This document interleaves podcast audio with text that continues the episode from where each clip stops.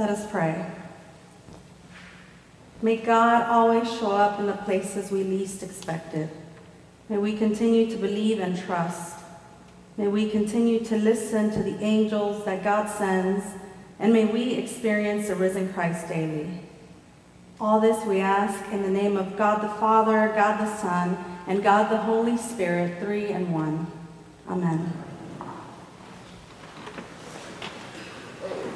One of the most complex decisions I've had as an adult uh, was deciding if I was called to be a mom. There are a lot of women in my family, so there's a lot of, of mom roles being played either by single parents or aunts that just tias that became that took that role of caretaking as well. And yes, I grew up playing with dolls and playing kitchen, but believe me, playing kitchen did not make me a good cook. So I didn't want to assume that playing with dolls and whatnot meant that I was called to be a mom or a good one for that matter. It was something that Thad and I really had to think about because our parents had children at an early age, and we knew that that was not what we wanted. We had the privilege of choosing what was best for us. We knew a baby would change everything, so we decided we wanted to wait a few years. We had nieces and nephews to spoil, and both of us, as uh, in our professional lives, were teachers, so we taught, and so we had our fair share when we thought we had that baby fever that you call it. And maybe some of you have asked the same questions we asked ourselves during the years leading up to Sophia's birth. Are we ready for a baby? Can we afford to have a baby? Uh, is health care going to cover? How does it work? So many different pieces to it. And when we finally decided that we would never be ready and we should just try, there were even more surprises, right? Like, why aren't we pregnant yet? Like, what is taking so long? What is happening? Is there something wrong? What kind of test do we need to take now? And I've shared with you some of the questions that come up after the baby arrives. We've talked about it a lot, the bottles and whatnot, but we also do not talk enough about the things leading up to the actual delivery. So, in a way, I feel like Mary skipped to the good part today. I'm kidding, I don't think it was. I, I, I, I cannot imagine what Mary was thinking when, when Gabriel spoke to her. But what happened before and after this, in this chapter of, of Luke's gospel, tells us how women changed the story for all of us. How there would be no Jesus without Mary, how there would be no John without Elizabeth.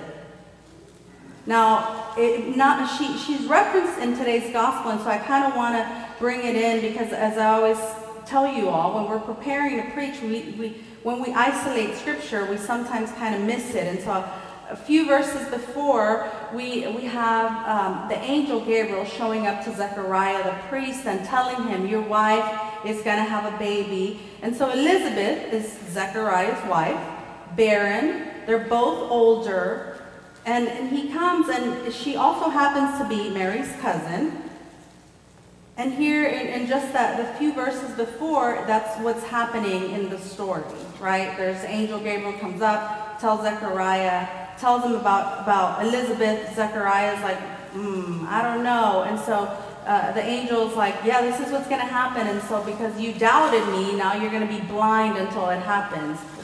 Uh, you go read it. I'm not kidding you all. And, and so we are given two examples of women who believed and who knew God would not abandon them. God making the impossible possible for them.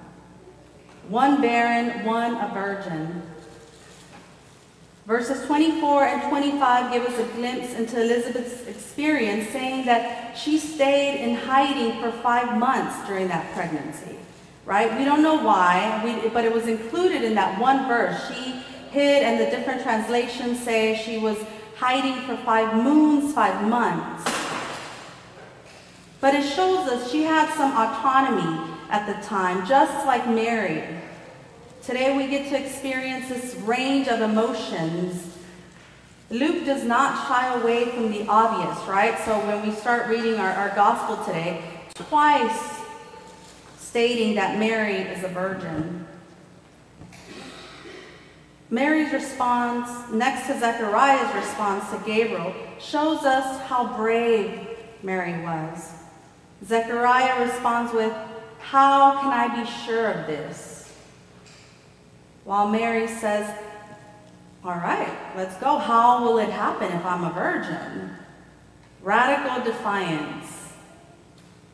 Engaged and pregnant. And the angel appearing to her today and not to her fiance.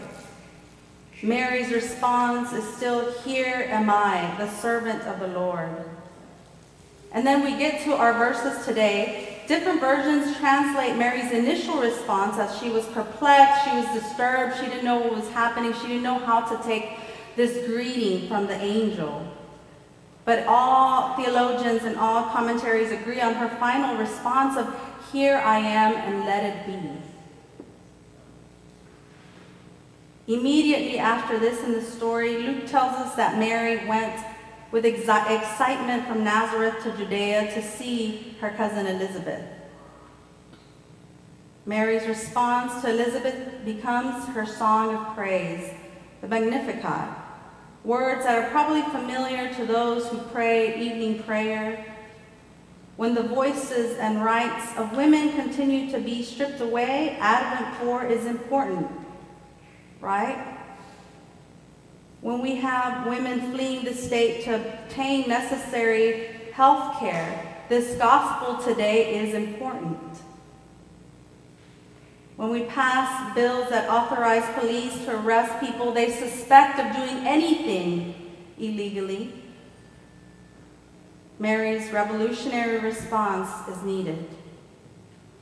When people continue to die as a result of war, the miracle of Jesus matters.